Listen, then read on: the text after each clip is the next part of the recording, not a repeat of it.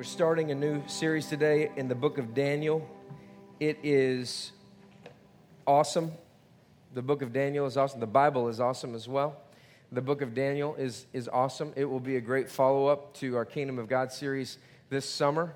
And uh, I'm going to make the same kind of plea to you that I did uh, last year. See, Outward Church doesn't necessarily run on a, a you know January to December timeline. We, there, there's a lot of people in school here, and so it's really from uh, you know late uh, you know August, late August, early September uh, through through June, and then everybody goes away uh, when the weather gets nice. And not, that's not even June; that's earlier than that. May, I guess, is the month that precedes that. So, in any case, uh, uh, what, here's what I want to here's what I want to encourage you to: go to church. You need to be at church.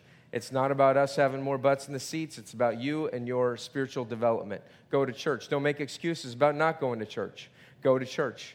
Be at church, engage in community, listen to the preaching of the word, and grow as a Christian. Don't be somebody who is just occasional attender, that kind of thing. God has called you to a community, He's called you to a people. I want to invite you to that, and I also want to communicate to you that this is what it means to be a believer, that you attend a local body of believers. That could be on a Sunday, it could be on any day of the week, but you attend a local body of believers, that you are known and, uh, and you know other people. And so I want to encourage you in that as we start this year, make a commitment to that. For those of you that just began college, it's very easy to go chase the girl or the guy at whatever church that they say that they're going to right then. How about you be the solid uh, believer in that relationship and just say, I go here, and if you want to hang out with me, I'll be at that church, wherever that is. It may not be here. Uh, maybe go to your regular church. Maybe you're just trying this out this morning. Whatever it is, find a church, stick at it, stay there, go regularly, don't just bounce around.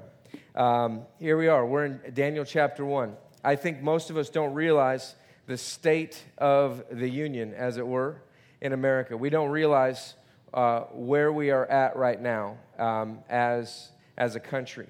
Uh, what's deceiving is the, uh, you know, uh, the words on our money that say, In God we trust.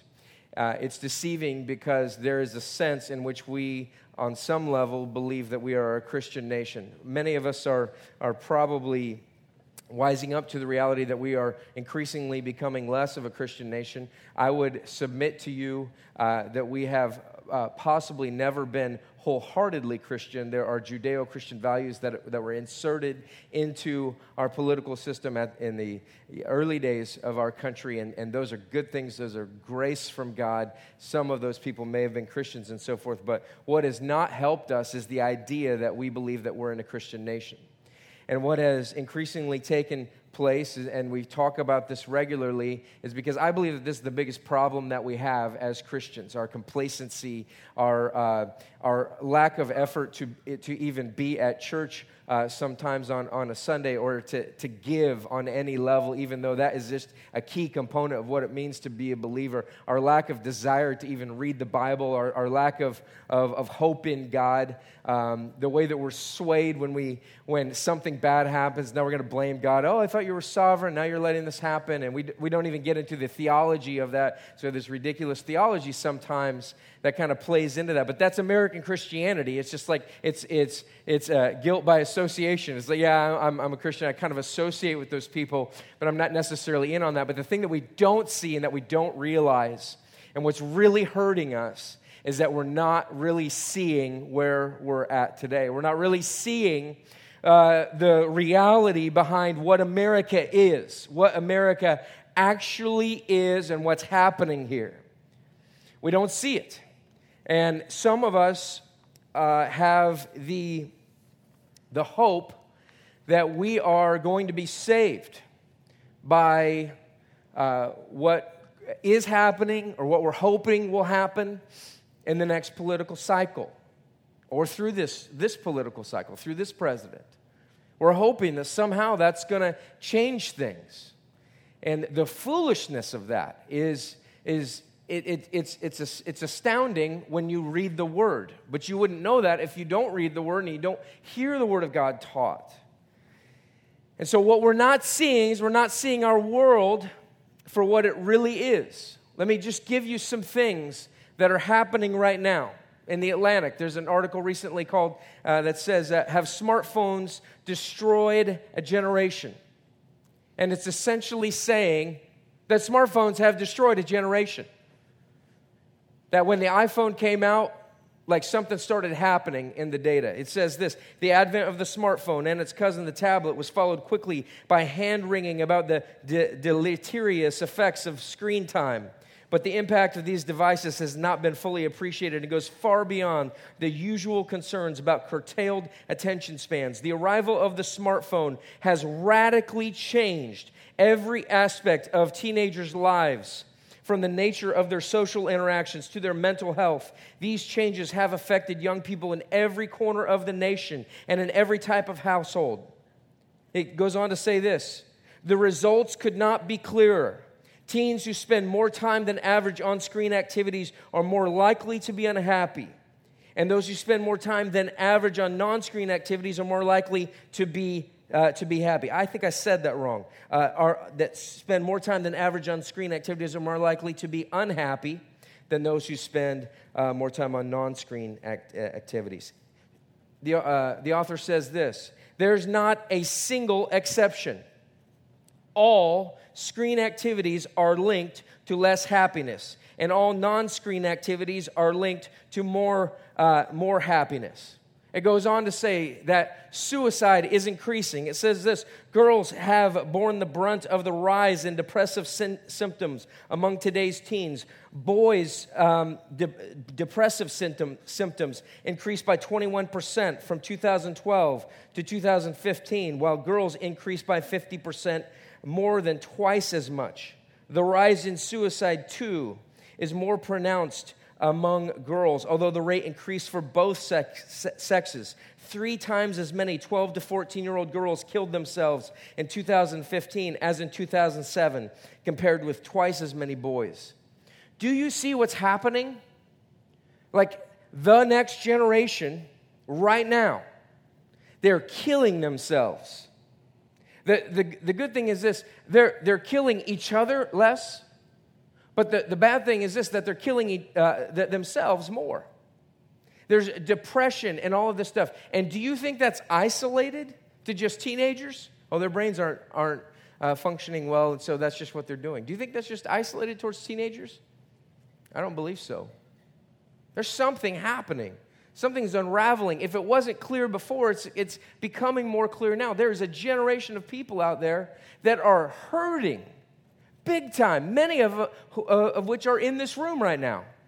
What's happening? Do we live in a Christian nation? Do we live in the midst of, that? Do we live in the midst of something that, like, it's okay, we, we, we have this, this, this freedom and, and so forth?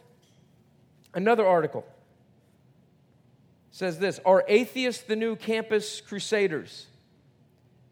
says secular groups on college campuses are proliferating.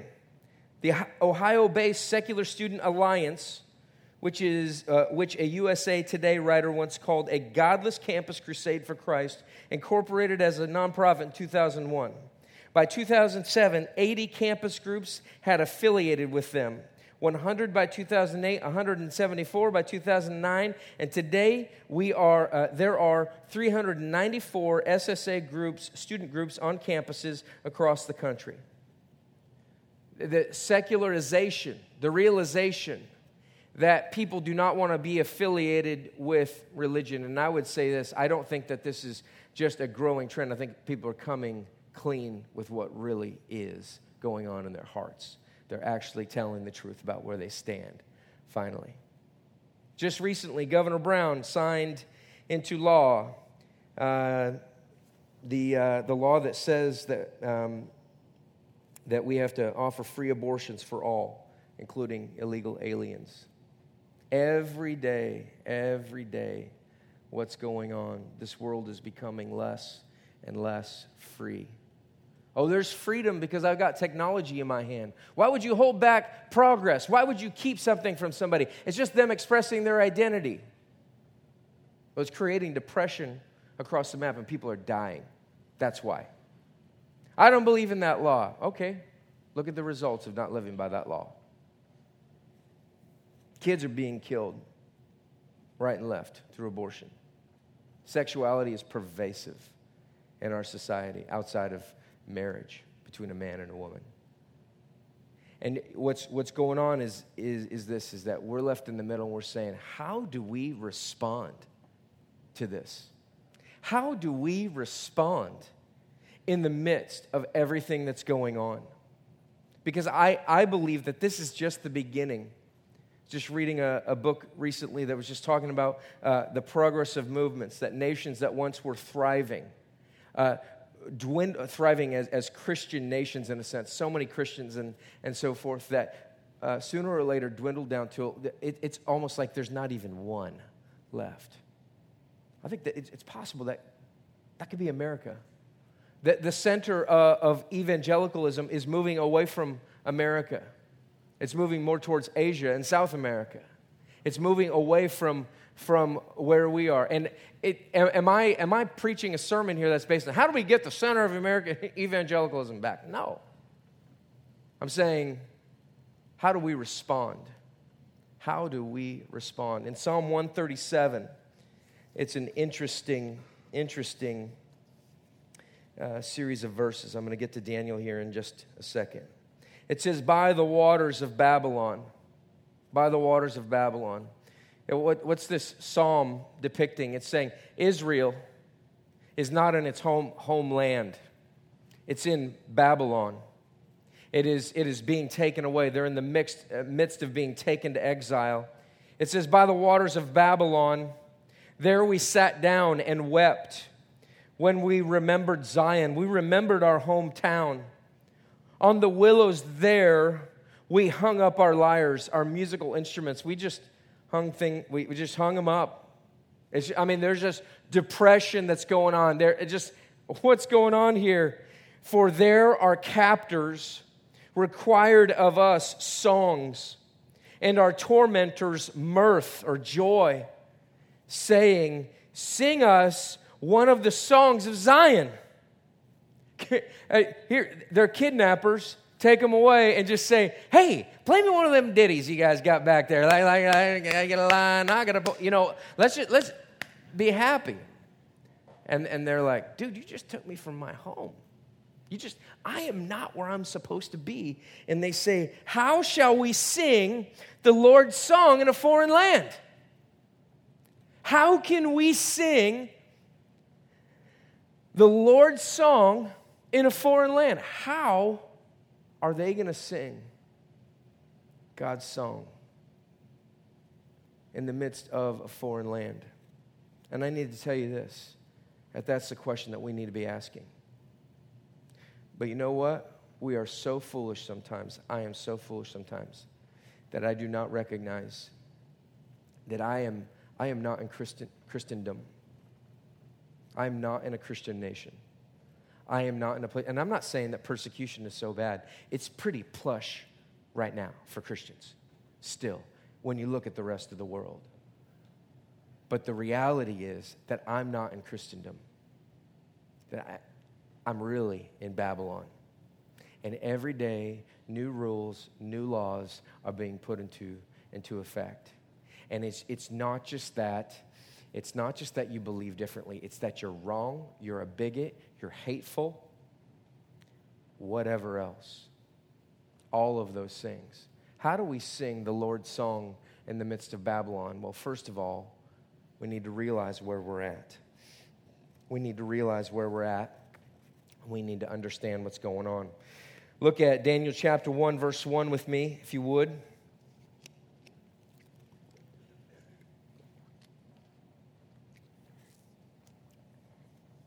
Says this In the third year of the king, uh, I'm sorry, in the third year of the reign of Jehoiakim, king of Judah, Nebuchadnezzar, king of Babylon, came to Jerusalem and besieged it. He attacked it. And the Lord gave Jehoiakim, king of Judah, into his hand with some of the vessels of the house of God, and he brought them to the land of Shinar, to the house of his God, and placed the vessels in the treasury of his God, not the real God, a false God.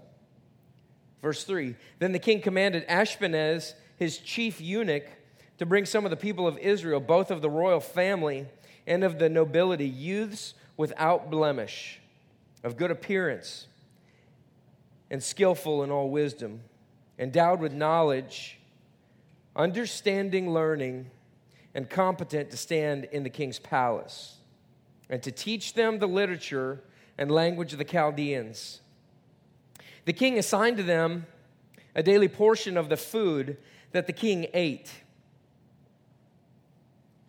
and of the wine that he drank. They were to be educated for three years. And at the end of that time, they were to stand before the king. Among these were Daniel, Hananiah, Mishael, and Azariah of the tribe of Judah. And the chief of the eunuchs gave them names. Daniel he called Belteshazzar. Hananiah he called Shadrach. Mishael he called Meshach. And Azariah he called Abednego. And I'm pretty sure that Azariah was thinking, man, what's my new name going to be? What's going to be like Blake or, or, or Tom? Just something more simple. And they're like, Abednego. And he's like, really? What the heck? What's going on here? What's going on is that we're looking at the life of, of Daniel. We're looking at the life of Daniel and his friends. And what's taking place is that they're a part of those people that were taken uh, from Judah, from God's people Israel. They were taken from there when Nebuchadnezzar came and attacked them. He, and they were taken from there and they were put into this foreign land. They were put into this foreign land. And as a result, what was going to take place was that the king was going to utilize these guys and he was going to integrate into them all of the things that have to do with Babylonian culture he was going to make them into Babylonians. Now, why would he do this? Why would he take people, take his enemy? It's like going to ISIS and saying, hey, why don't you come over and, uh, you know, go to, you know, one of our universities and we're going to train you and, and all of that stuff. It seems foreign to us, doesn't it? But Nebuchadnezzar was a pretty wise king. And his deal was this that he would go into a country and instead of just trying to control it and dominate it and create like these concentration camp type things, he took the best of the best out of there. And he did this on a couple of different occasions where he went in there and he took the best of the royal family. He took these young men, and these guys were probably uh, in their mid teens. That's about when uh, school started in, in Babylonian culture, so they, the scholars believe that that's how old they were. But they were part of the royal family. These guys were part of the royal family or nobility. And so they had everything as they were growing up, and they had learned a lot and so forth. And so uh, Nebuchadnezzar goes in there, he takes these, these kids out of there, and he decides that he is going uh, to raise them up into this culture. And the reason for doing this is that instead of absolutely subjugating these people that he's attacked, he's going to infiltrate them. He's going to infiltrate them. Because when you subjugate, it takes much more military power. You have to stand there. You got to make sure that they don't do things, that they don't congregate. But what he does, he takes the best of the best. He takes the leaders and he's going to infiltrate their lives and perhaps send them back out so that he has this, uh, you know, this nation that is completely unified with these people that he's trained. He's got his guys in there now and so forth. And so that was his deal. And so the question is how uh, are Daniel and Shadrach and Meshach and Abednego going to respond to this? What's their response? Well, there's two possible responses uh, or at least two, that could be there. And the two possible responses are really found in the book of Jeremiah. If you look there with me in Jeremiah uh, chapter 28. And what's happening in Jeremiah is you're, you're hearing the story outside of Babylon. You're hearing this back in Judah, and this is what's happening with the people that are still there. What's taking place there, right here, right, right now? Their people have been taken away, they're in captivity. There's a bunch of the nation that's off in Babylon, and so what are they going to do. And so this is what it says in Jeremiah chapter 28. It says, In that same year, at the beginning of the reign of Zedekiah, king of Judah, in the fifth month of the fourth year, Hananiah, the son of Azur, the prophet from Gibeon, spoke to me in the house of the Lord in the presence of the priests and all the people, saying, Thus says the Lord of hosts. So here is a guy named Hananiah. He's a prophet, and he is going to prophesy. And what's he going to say? He's going to say, Thus says the Lord of hosts. God says this. Hey guys, I heard from God. This is what he's saying. Here's what's going to happen. He says, I have broken the yoke of the king of Babylon. He's broken, he's done for. It's, it's almost over. Within two years, I will bring back to this place all the vessels of the Lord's house, which Nebuchadnezzar, king of Babylon, took away from this place and carried to Babylon. I will also bring back to this place uh, Jeconiah, the son of Jehoiakim, king of Judah, and all the exiles from Judah who went to Babylon, declares the Lord, for I will break the yoke of the king of Babylon. So you got a prophet who's in their own hometown near around the same period, and he's saying, just two more years, just hang on. There's two more years. We'll get our guy in office. Just two more years. We'll get the right Republican. You know what? We're going to get an independent. So he's got some of that social justice stuff from the liberals, and then he's also got you know some of that uh, you know business savvy from the conservatives, right? Just two more years, and everything's going to be fine. It's all going to be over. If we just get the right person in office, it's just going to be two more years. Thus says the Lord. And what's, what's Jeremiah, the actual prophet, say? Because this, this, is in the book of Jeremiah. Uh, it says this in verse 12 in Jeremiah chapter 28. Sometime after the prophet Hananiah had. Um, had broken the yoke bars from off the neck of Jeremiah the prophet, the word of the Lord came to Jeremiah Go tell Hananiah, thus says the Lord. You have broken wooden bars, but you have made in their place bars of iron. For thus says the Lord of hosts, the God of Israel I have put you on the neck of these nations, an iron yoke to serve Nebuchadnezzar, king of Babylon, and they shall serve him, for I have given to him, and even to the beast of, uh, given uh, to him, even the beast of the field. And Jeremiah the prophet said to the prophet Hananiah, Listen, Hananiah, the Lord has not sent you, and you have made this people trust in a lie. Therefore, thus says the Lord Behold, I will remove you from the face of the earth this year you shall die because you have uttered rebellion against the Lord. Oh, wow. Not only what you're saying is wrong, but you're dead meat, dude. You're dead. And what, what's he saying there? He's saying, I've put this into place, I've put this judgment into place. They are like iron bars. It's not coming off. This is what's going to happen. If you go to Jeremiah 29 and you skip down to verse 11,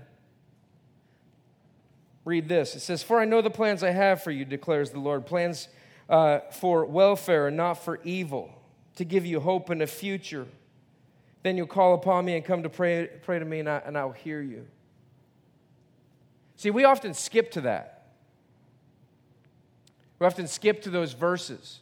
It's on a lot of coffee cups. It's on a lot of camp t shirts. It's on a lot of things. And do you know what's not explained? I have put you under this exile. The, these are like iron bars. It's not coming off. It's my judgment, God says. This is the way that it is. The foolishness of American Christianity is to go, that sounds good. All right, let's print that. Let's preach that. And never look at the context. Never look at the context. How many of us have made that our life verse and not realized that God's plans were for them to be in exile?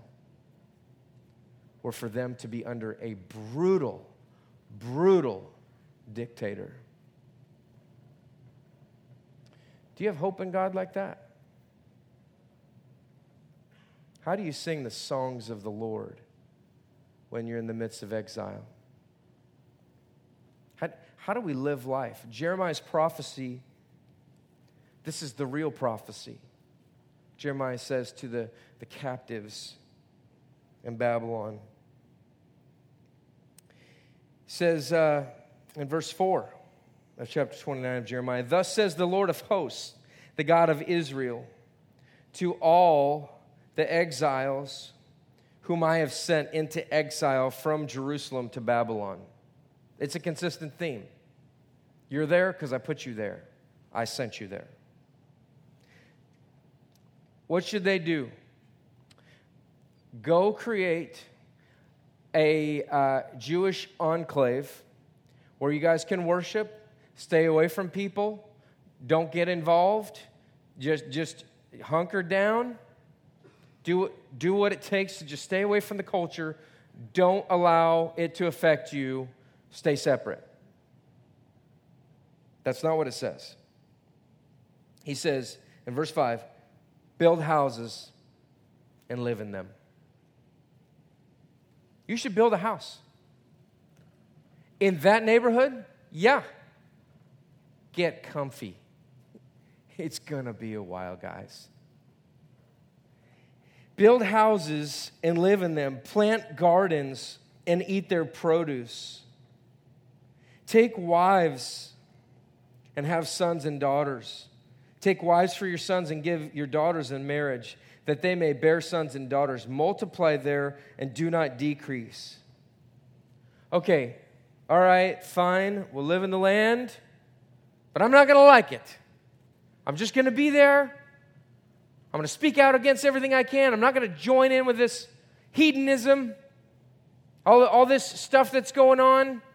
No, but the prophecy keeps going. But seek the welfare of the city where I have sent you into exile.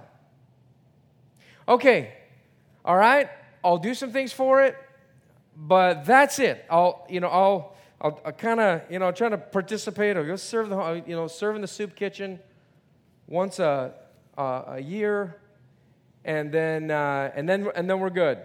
No, but seek the welfare of the city where I've sent you into exile, and I don't just want you to want uh, for this city the, their welfare.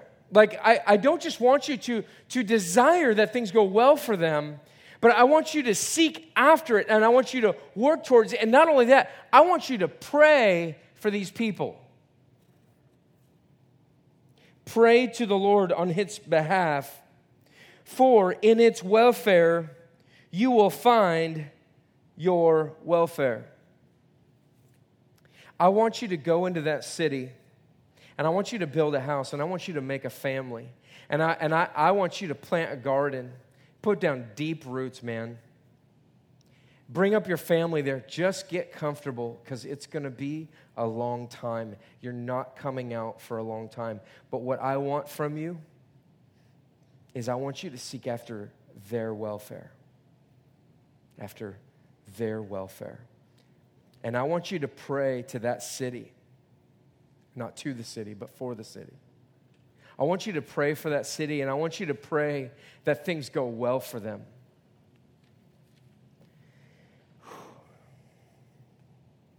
And then it says in verse 8, For thus says the Lord of hosts, the God of Israel, do not let your prophets and your diviners who are among you deceive you, and do not listen to the dreams that they dream, for it is a lie that they are prophesying to you in my name.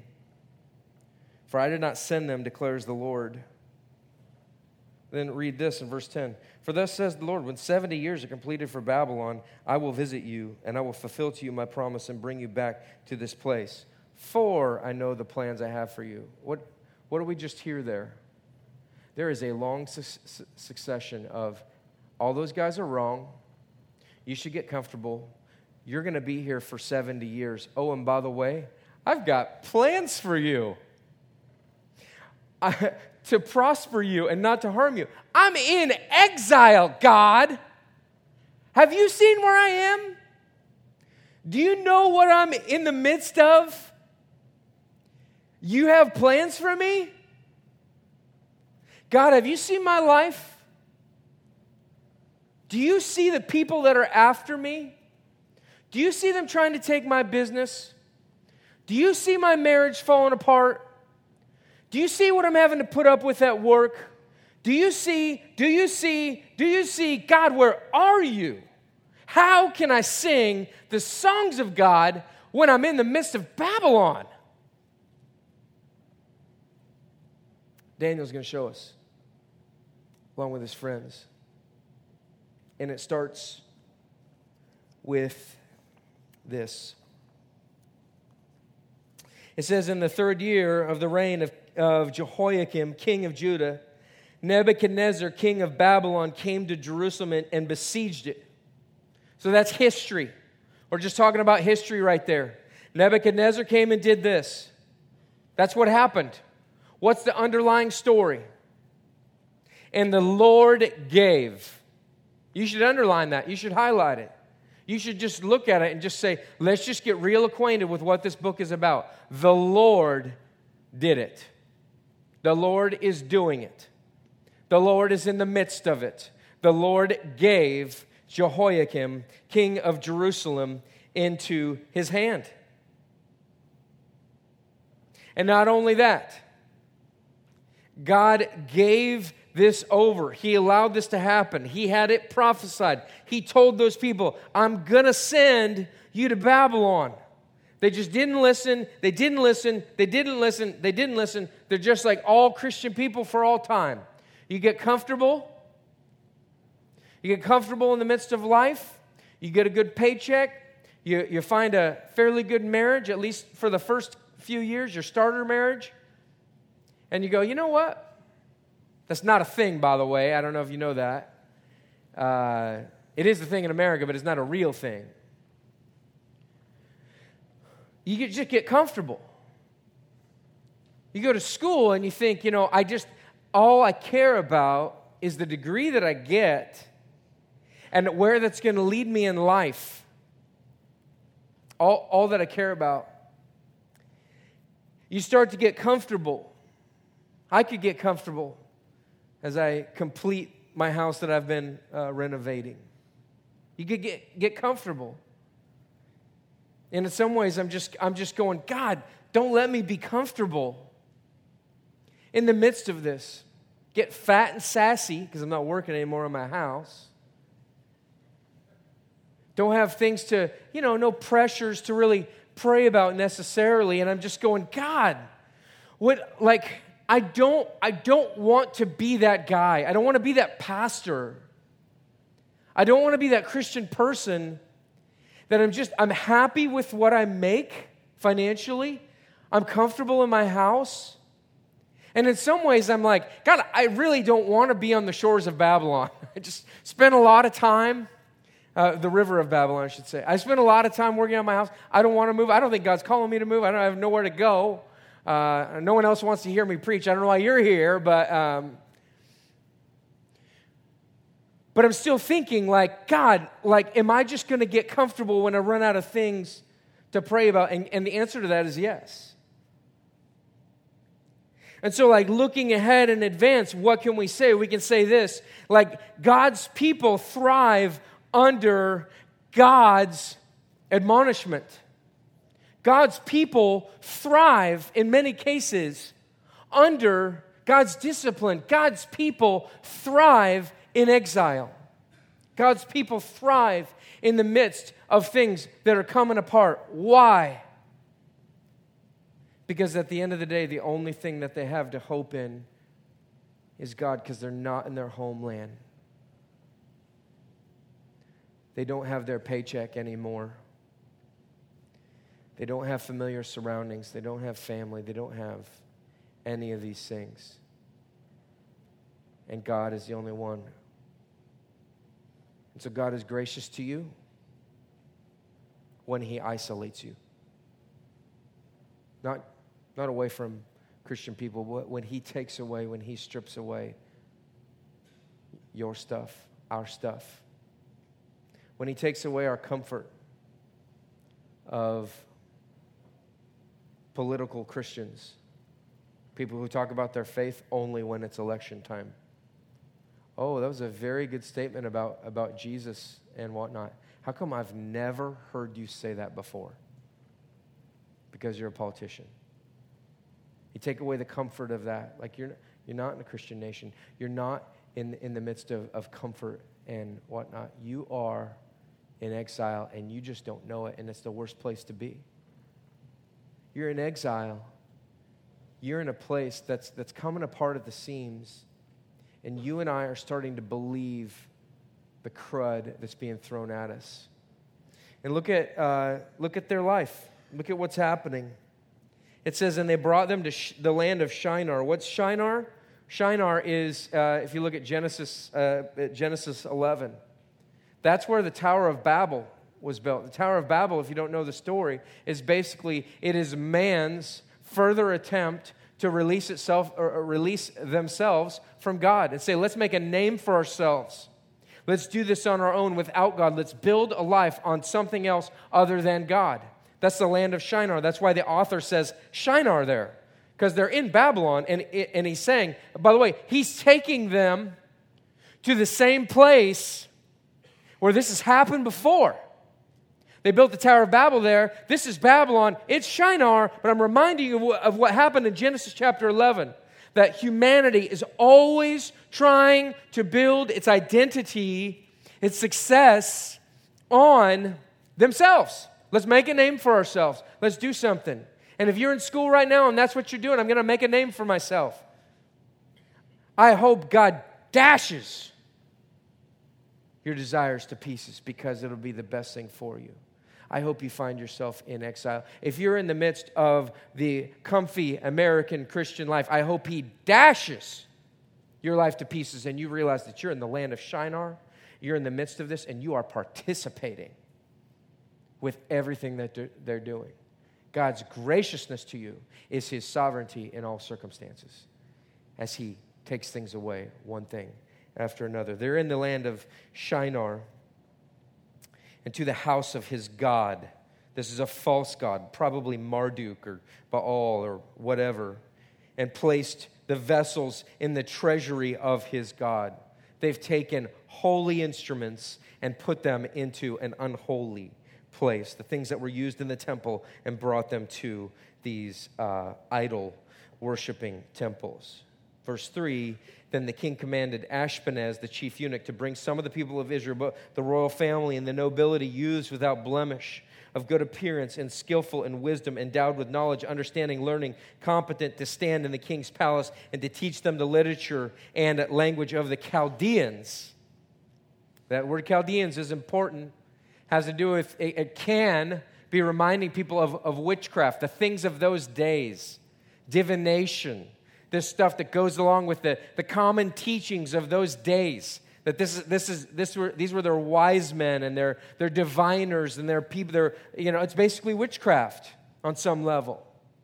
But that's, that's why it says Chaldeans. Chaldeans is another, another word. Chaldea is in Babylon, but it's another way to refer to Babylon. And so what we believe is that the author is saying, hey, these are, they're, they're going to teach them the ways of like American culture.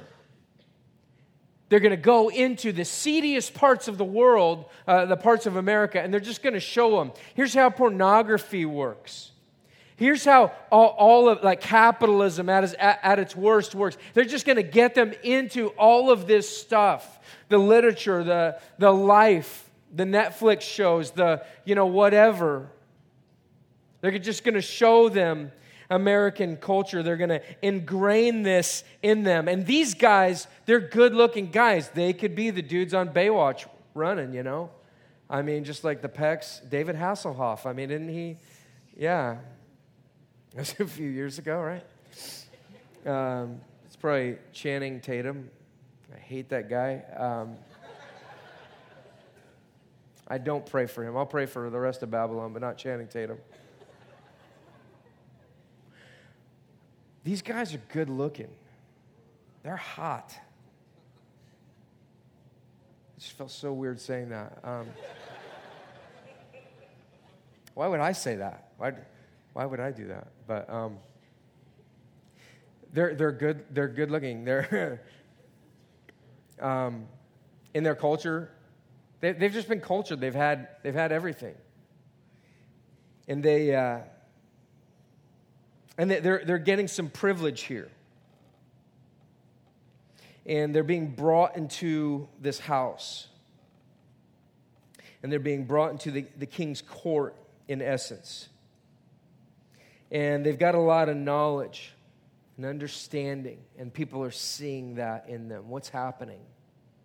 They've taken them out of their homeland, and He's isolating them. He's isolating them. Take them away from everything that they've ever known. Take them away from that stuff. Bring them into this land. Let them be the cream of the crop of all of these people, and let's isolate them separate them from their community, from their people, and let's see what happens. Let's see what takes place. You're in exile, just like Daniel and his three friends. You're not home yet. You're not with Jesus. You're in exile. We are all in exile if you're a believer here. And the first thing that we don't see is that we don't see that we are in exile. We're in our home country. We're, we're where we think we belong, but we don't belong here. And somehow the world is trying to isolate us. The second thing that's taking place here is that they are indoctrinating them. Sinclair Ferguson has four things that are, I need to mention him um, here, and I'm, I'm using his, his statements here, but they're indoctrinating them. They are uh, programming them, they're bringing them propaganda. And what's, what's the programming, the propaganda, the teaching? It's just the ethos of the life that they live in. It's the TV shows. It's the literature of their day. It's what makes them Babylonians. It's like this is this is this is there's some things that are only funny to Americans. You know, when another culture comes here and they do, they do what we perceive to be as weird, we just get like. You just don't know the culture. You just don't understand what we do. We just don't do that here. We just don't act that way. But they're, they're being indoctrinated and, and, and infiltrated. And so, what's, what's the key here? Guess what? You get to come into the royal palace. You're the cream of the crop. We're going to teach you, we're going to send you to school for free. You get whatever, whatever you want. And then what else? It says in verse 5 the king assigned to them a daily portion of the food that the king ate and of the wine that he drank.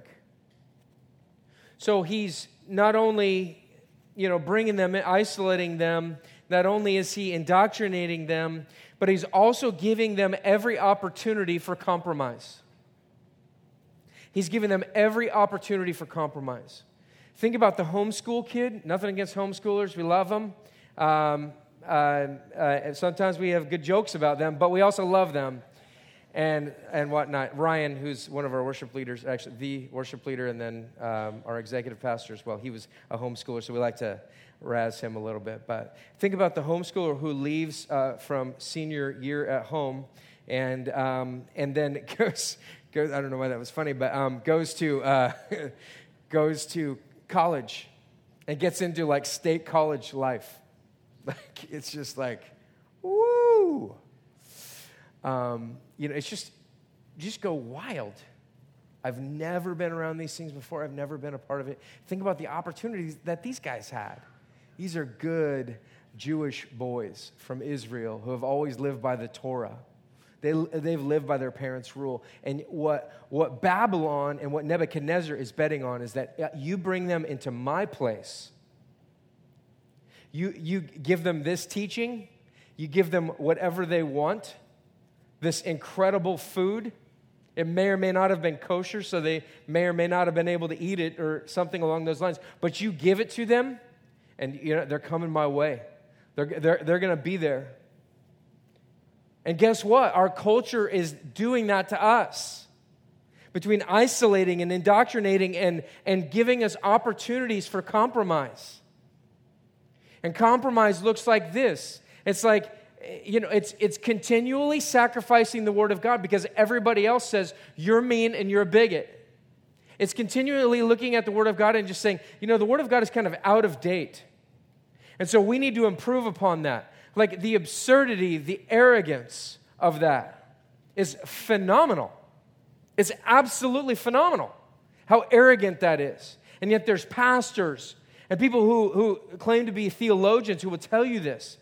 That, you know, you're, you're just, you're being left behind in history. Like you're just a fundamentalist. You need to compromise. You need to say, this is what people want now. That's what they should do. How do you respond to that? How do you sing the songs of God in the midst of Babylon when everybody else has got something else playing in the background? How do you sing the songs of God in the midst of that?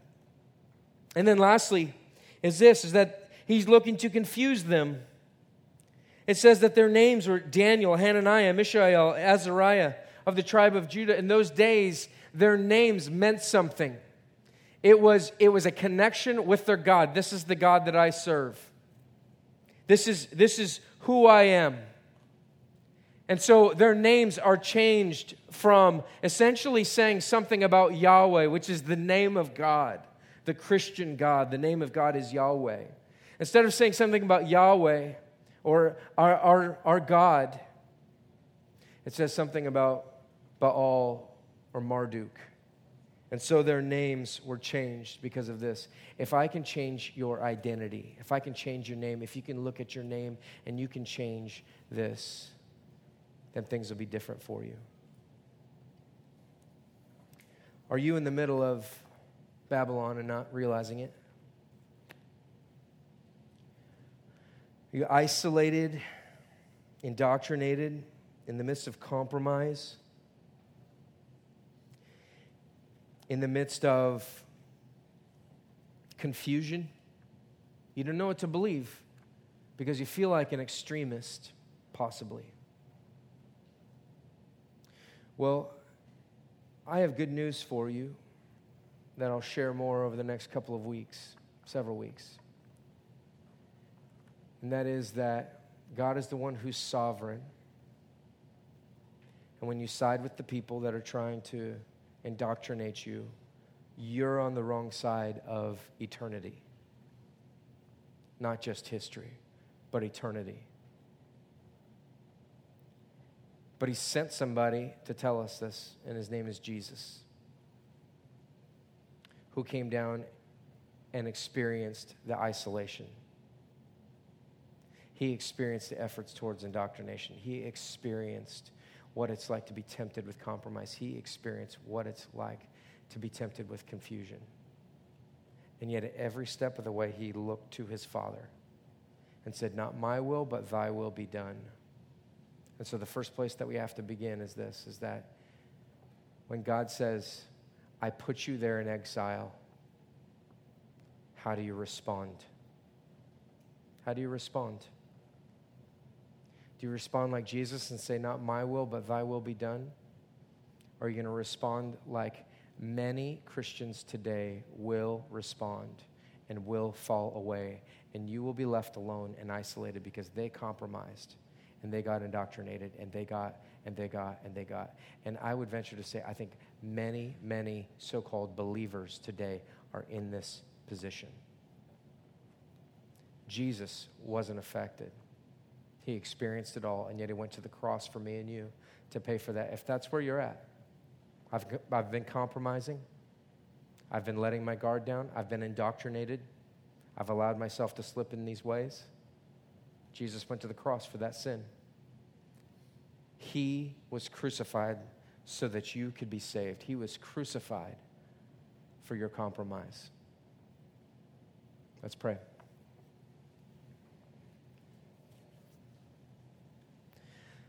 Lord God, we want to pray and just ask that you would, um, oh God, convict us of where we're at today. Lord, there's many of us that are, that are in this room that, um, that we see the areas where we've, we've compromised, we've been indoctrinated. Some of us are just kind of fighting back at those things. We don't, we don't want to be called a fundamentalist. We, we, we want to look at this teaching and say, and say this is, this is ludicrous. Why would, we, why would we talk like this? Why would we be so countercultural? And it's because you were, Lord Jesus. You were countercultural. You, you did not go along with everyone else. You lived by the power of your spirit. Lord, you live such a difficult life, and yet you lived perfectly. So, Lord, may we rejoice in your perfection. May we rejoice in what, you, in what you're going to do. Lord, I, I'm, I'm, I'm praying for a line in the sand to be drawn this morning. There's so many of us in our faith here today that have, that have given ourselves over to uh, not to holiness, but to American Christianity, which is not Christianity. And we and we have just compromised on, on every level. And the only things that we pray about are whether the bills are going to get paid. Lord, sometimes the only things that I really care about is, is my comfort. That's when I start praying. And God, I just don't want that. And Lord, I'm wondering if there's other people in this room right now that, that would say, I just don't want that. Lord, I'm wondering if there's people on the podcast that would say, I just don't want that. Just, I want to live like Jesus, who really is better than Daniel. I want to live like him. I don't just want to say that I follow him, I, I want to live like him. So, God, would you stir in our hearts right now a desire for holiness? not just for the sake of being holy, and by no means so that we can point the finger at other people, but, but so that we can walk in your statutes. Lord, may we, may we joy over, may we rejoice in your righteousness for us. And Lord, may we, may we rejoice in our efforts and even our successes. Lord, may we repent over our failures. God, would you make us holy as we start this series? Would you make this place holy? Lord God, would you, would you bring us wholly devoted to you? Lord, I'm praying for everyone in this room. There's people in this room that don't want that, don't, don't care. They'll walk out of here and they're going to forget. God, would you do it in their lives? Would you cause them to want something that they didn't want when they walked in? That's what we're praying for. It's in your name we pray. Amen.